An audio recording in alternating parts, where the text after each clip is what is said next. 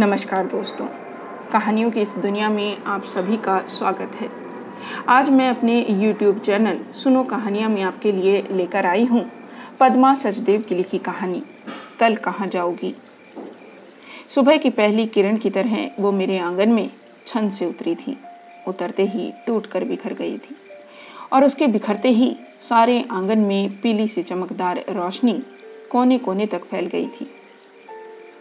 खिलखिलाकर जब वो सिमटती तो रोशनी का एक घना बिंदु आँगन के बीचों बीच लरजने लगता और उसकी बेपाक हँसी से आँगन के जूही के फूल खुलकर अपनी खुशबू बिखेरने लगते। उसका नाम था प्रीत। मैं उसे प्रीतो कहती थी। हुआ यूँ कि मेरी एक बड़ी पुरानी सहेली अपने घर जा रही थी। मेरे पति विदेश गए थे। घर वैसे भी काटने को दौड़ रहा था। सो जब मेरी सहेली ने यह प्रस्ताव रखा कि प्रीतो को कुछ दिन मैं घर में रख लूँ तो मैंने फ़ौरन हाँ कर दी। मेरी सहेली का दाया हाथ थी प्रीतो, ये मैं जानती थी। उसके किंडर गार्डन स्कूल के बच्चे उसे प्रीतो कहकर स्कूल में घुसते और फिर वो उनकी प्रीत आंटी हो जाती। प्रीतो को प्रीत कहलवाने का शौक था। स्कूल से लेकर तकिए के गिलाफ तक का काम प्रीतो के सुपुर्द था। पर जब छुट्टियों में मैडम घर जाने लगी तो प्रीतो को साथ ले जाना उसकी बनिया बुद्धि को ठीकने लगा। मेरी ये सहेली बचपन से ही दबंग थी। एक बार गोलगप्पे वाले से उसका झगड़ा हुआ और मैडम की चप्पल की मार से वो भाग गया था। तब हम सब गोलगप्पों के खोमचे पर टूट पड़ने को ही थे कि मैडम खोमचे वाले की जगह बैठकर प्लेटें सजा सजा कर सबको देने लगी। आनंद फानन में गोलगप्पे हवा हो गए। तब उसने इमली के पानी की तुलसी से सी सी करते हुए बताया। मुआ मुझ अकेली को देखकर आँख मार रहा था। मैंने देसी जूते से वो पिटाई की कि भाग गया। तब से हम उसे मैडम ही कहते थे। उसका असली नाम भूल ही गए। पर मैडम को कोई न भुला सका। उसके प्रस्ताव पर मैं थोड़ी नाखुश भी थी। पर सोचा, प्रीतो की रौनक रहेगी। दो दिन पहले ही मैडम प्रीतो को लेकर मेरे घर आ गई थी। उसको कई किस्म के भाषण पिलाने के बाद जब मैडम ट्रेन पर बैठी तो प्रीतो जो उसका राय रत्ती संभाल कर देती रही थी, थक कर चूर हो चुकी थी। आते ही जब दो सैरेडोन खाकर वो सो गई तो मैंने भी उससे कुछ पूछना ठीक न समझा। दूसरे दिन अभी सुबह न हुई थी, पर घर में चहलकदमी की अपरिचित आवाज़ें आनी शुरू हो गई थी। उन्हें तो मैं किसी तरह से सहती ही। पर जब बाथरूम का पानी धुआंधार बहने की आवाज़ आई तो हिम्मत ने जवाब दे दिया। लोहे की बाल्टी में पूरे खुले नल के गिरते पानी से अधिक शोर शायद कोई नहीं कर सकता। बिस्तर में आँखें मीचे मीचे मैं ज़ोर से चिल्लाई, प्रीतो! जी मैडम। वो जैसे सर पर ही खड़ी थी। खबरदार जो तुमने मुझे मैडम कहा। मैं झल्ला कर उस पर बरस पड़ी। तो मासूमियत से बोली तो फिर क्या कहूँ मैडम जी? पहले ये नल बंद करो और तुम मुझे दीदी कह सकती हो। वो मुझसे कब आकर लिपट गई, मैं ये जान ही न पाई। दीदी दीदी कहकर उसने सारा घर गुंजा दिया और अपनी इस उदारता से मैं घमंड से फूल उठी। फिर उसके अतीत की चंद पोटलियाँ पल भर में ही मेरे सामने बिखरी पड़ी थी। प्रीतो अकेली बेटी थी, तीन चार भाइयों की अकेली बहन। पर उसका बाप जो बढ़ई से ज़्यादा शराबी था, उसने इसके जरा सा बड़ा होते ही इसे नंबरदार के बेटे को ब्याह दिया। उसे पुराना दमा था। इस अन्याय का विरोध कौन करता? उसके भाई शराबी बाप की मार खा खा कर दौड़ने की उम्र आते ही घर से भाग गए थे। माँ घर की दीवारों जैसी ही एक दीवार थी। भगवान की करनी सुहाग रात के दिन ही सप्तपदी में अग्नि का धुआँ पी पी कर दूल्हे महाशय को दमे का ऐसा दौरा पड़ा कि उसे अस्पताल ले जाना पड़ा। सुहाग सैया पर बैठी बैठी प्रीतो सोई रही, किसी ने उधर झांका भी नहीं। सुबह लोगों ने कहा कुलछनी ने आते ही पति पर वार कर दिया। पता नहीं नंबरदार के इस नाम का क्या होगा। इसका पाँव तो जानलेवा है। तभी हमारी मैडम वहाँ पहुँच गई और सोहर के मरने से पहले ही उसे घर ले आई। सारे गाँव के मुकाबले में वो अकेली ही थी। पर दबंग ऐसी कि उसे देखते ही नंबरदार हुक्का पानी छोड़कर उठ खड़ा हो।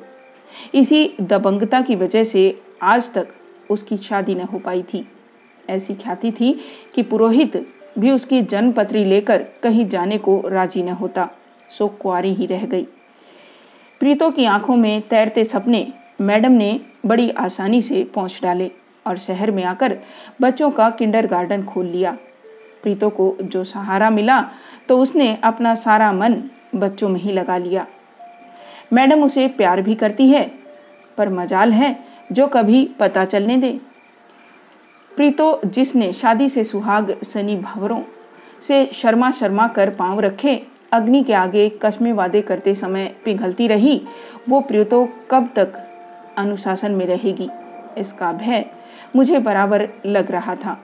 मेरे घर में आते ही जरा सी सहानुभूति उसकी आँखों में फिर से सपनों के संदेशे बुनने लगी।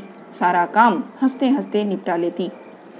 और सारा दिन कोई छह बार कंघी करके महा उबाऊ हेयर स्टाइल बनाती रहती। बिंदी लगाने का उसे बड़ा ही चाव था। मैंने एक दिन कहा, प्रीतो, तू बिंदी लगाकर मिटा क्यों देती है? उदास होकर बोली, वो जो मर गया है, पर दीदी, मेरा मन बिंदी लगाने को करता है। मैंने कहा, उससे तेरा क्या वास्ता है? ये कोई शादी थोड़े ही थी। वो उत्साहित होकर बोली, यही तो मैं कहती हूँ, पर मैडम हमेशा टोक देती है, कहती है लाल बिंदी सिर्फ़ सुहागिने लगा सकती हैं। तुम काली बिंदी लगाया करो। हाँ दीदी, काली बिंदी तो लगा ही सकती हूँ।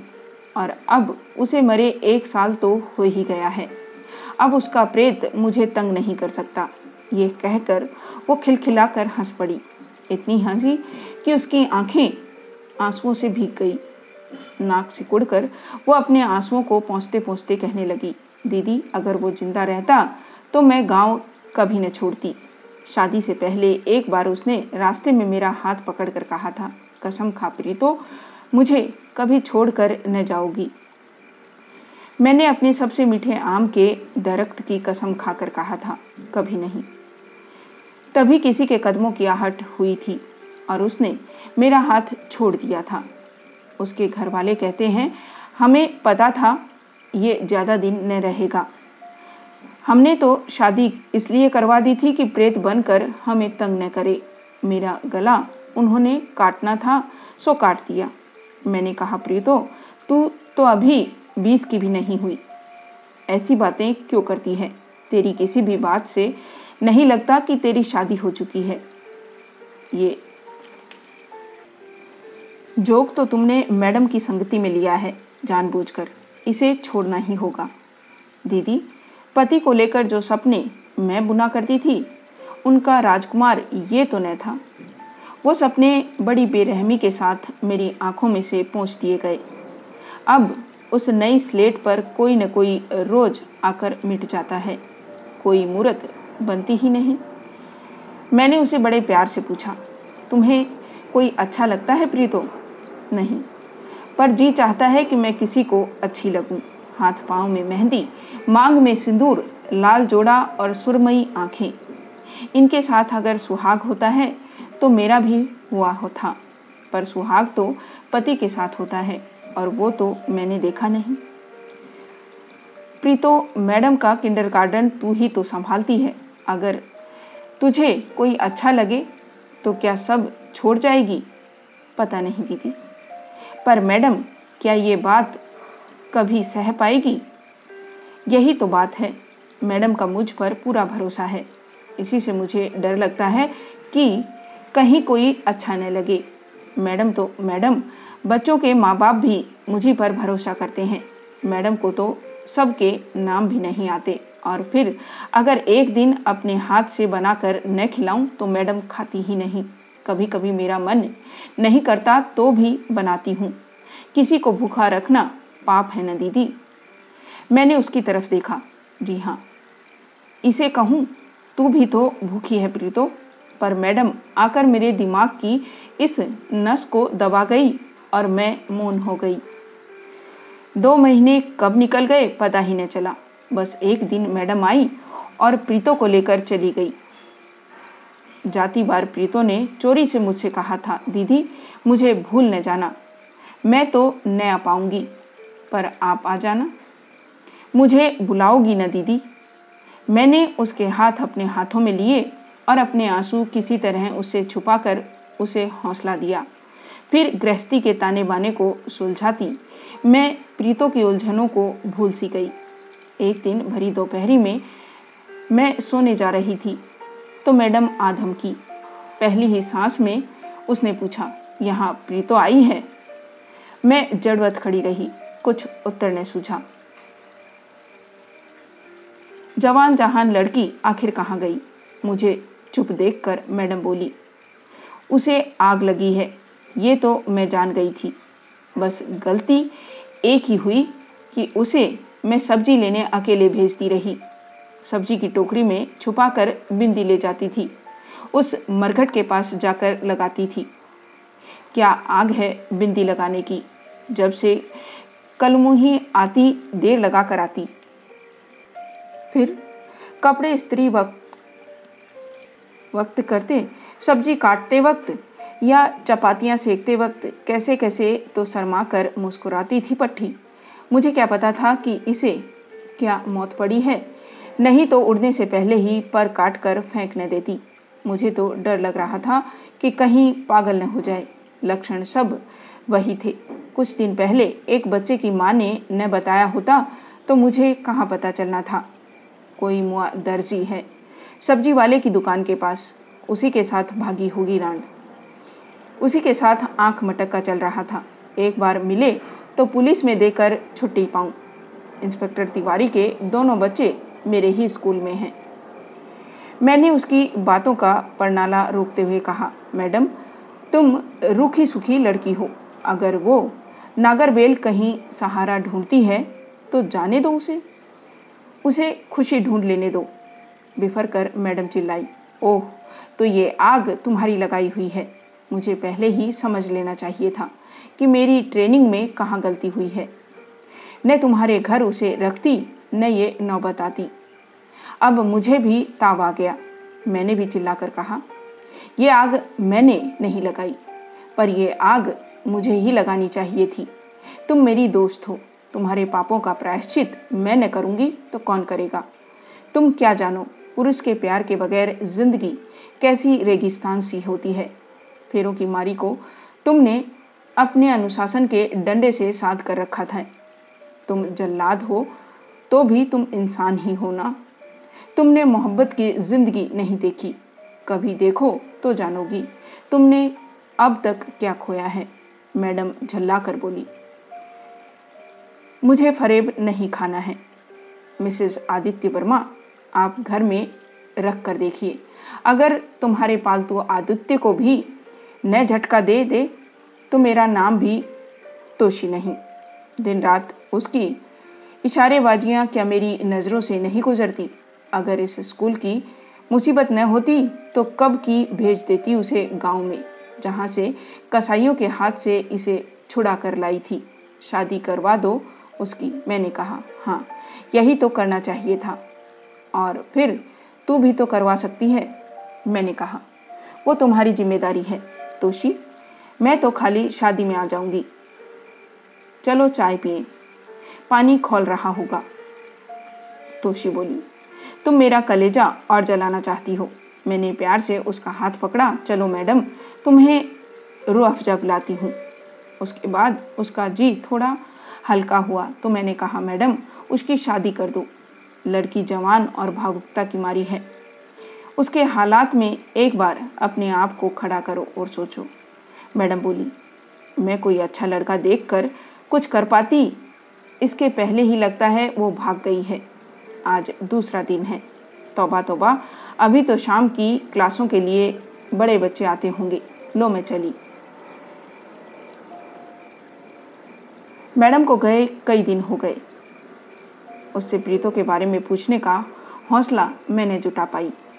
फिर सब भूल भुला गई। एक दिन शाम के वक्त मैंने दरवाज़ा खोला तो प्रीतो सामने खड़ी थी। पीछे एक लंबा तगड़ा, खूबसूरत सा लड़का। शराब से वीर हट्टी उसकी आँखें, जैसे मेरे भीतर कुछ कपासी गई। बिखरे बाल और दम से भरे चेहरे पर मस्तक उसने मेरी अभ्यर्थना में जरा सा झुका भर दिया।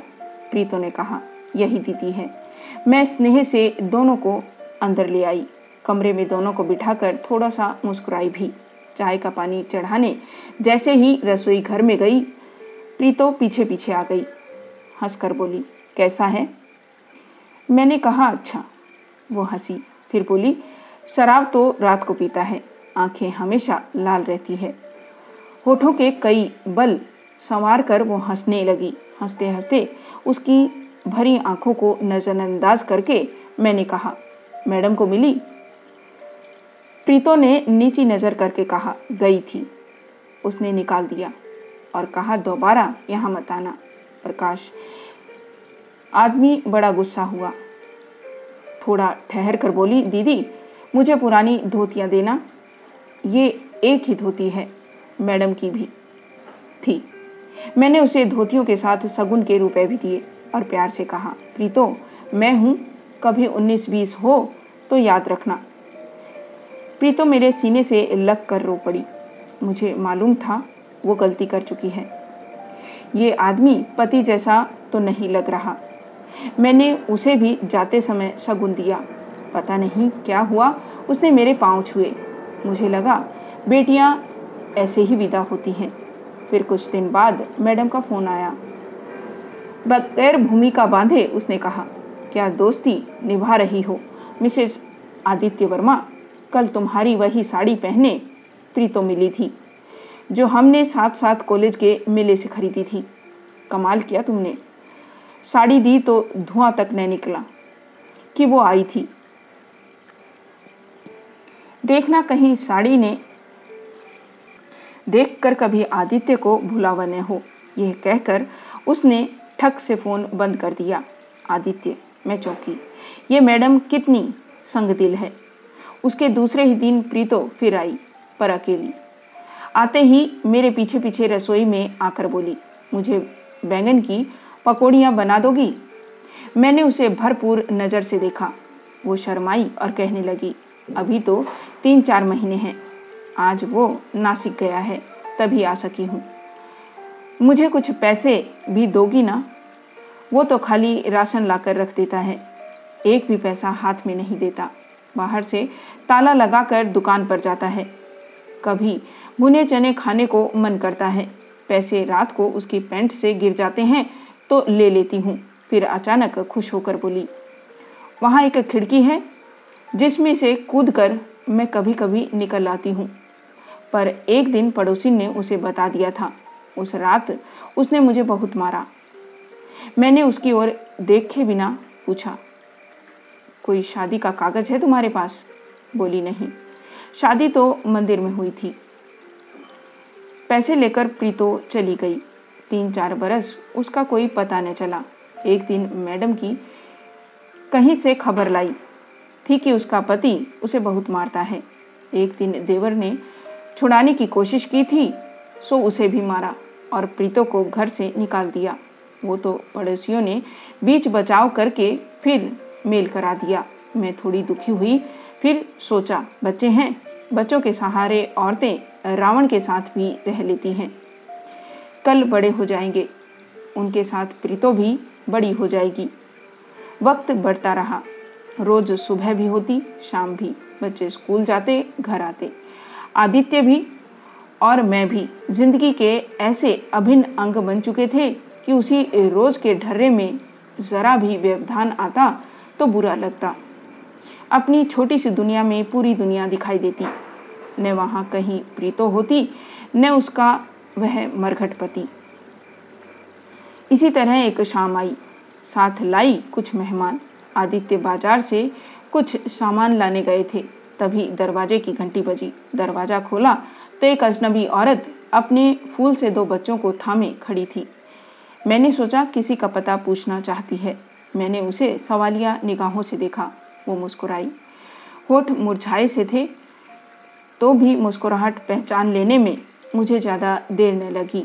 मैंने कहा, प्रीतो, वो बच्चों की अंगुलियाँ छुड़ाकर यूँ लिपटी, जैसे इस पूरी भरी दुनिया में मैं उसे पहचानने वाली सिर्फ़ मैं अकेली थी।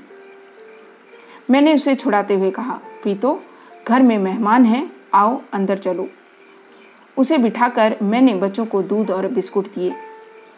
उन्हें खाता छोड़कर प्रीतो मेरे पीछे पीछे आ गई। बगैर भूमिका बांधे उसने कहा, दीदी, वो चला गया है दुबई। घर भी किसी और को दे गया। सिर्फ़ आज रात मुझे रह लेने दो। मैंने कहा, प्रीतो, ये मेहमान आज भी आए हैं। तुम्हें कहाँ से लाऊँगी?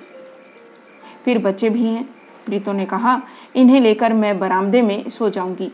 कल सवेरे यही मैंने किसी को मिलना है। वो मेरा कोई इंतज़ाम करने वाले हैं। मैडम मुझे किसी आश्रम में भेजना चाहती है। बस कुछ दिन की बात है।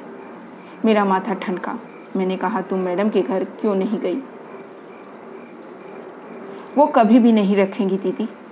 और फिर मैं आश्रम नहीं जाना चाहती। पर क्यों? अगर कभी इनका बाप आया तो? मैंने कहा, अगर उसने आना होता तो जाता ही क्यों? उसने कहा, बस कुछ दिन इंतज़ार करूँगी। कुछ दिन की बात है।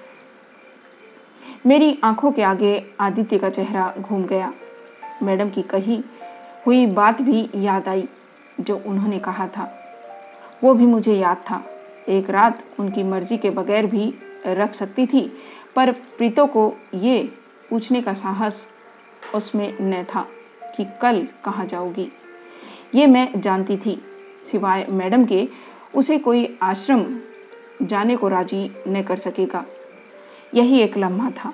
अगर मैं कमज़ोर पड़ जाती तो उसके जाने का, कल न जाने का बाता मैंने अपने अंदर के इंसान का गला दबाया और कहा, नहीं प्रीतो, यहाँ रहना मुमकिन नहीं है। ये लोग हमारे जेठ की लड़की देखने आए हैं। लड़की कल दिल्ली से आएगी। ऐसे नाजुक रिश्तों के दौरान मैं घर में कोई अनहोनी नहीं कर सकूँगी। तुम पैसे ले लो अगर कल सवेरे यहाँ किसी को मिलना है तो टैक्सी में आ जाना। अब तुम जाओ। मैंने उसके दोनों बच्चों को उंगली से लगाया। दरवाजे के बाहर जाकर चौकीदार से टैक्सी मंगवाई और बच्चों के साथ प्रीतो को बैठते देखा। उसकी पसीने से तर हथेली में कुछ नोट रख दिए। टैक्सी को जाने का इंतज़ार किए बगैर घर आकर दरवाज़ा बंद कर लिया। ये दरवाज़ा मैंने प्रीतों के लिए बंद किया था या अपने लिए। ये न जान पाई। रात भर मुझे चौराहों के ख्वाब आते रहे। फिर कई दिन मैं दीवारों से पूछती रही, कल कहाँ जाऊगी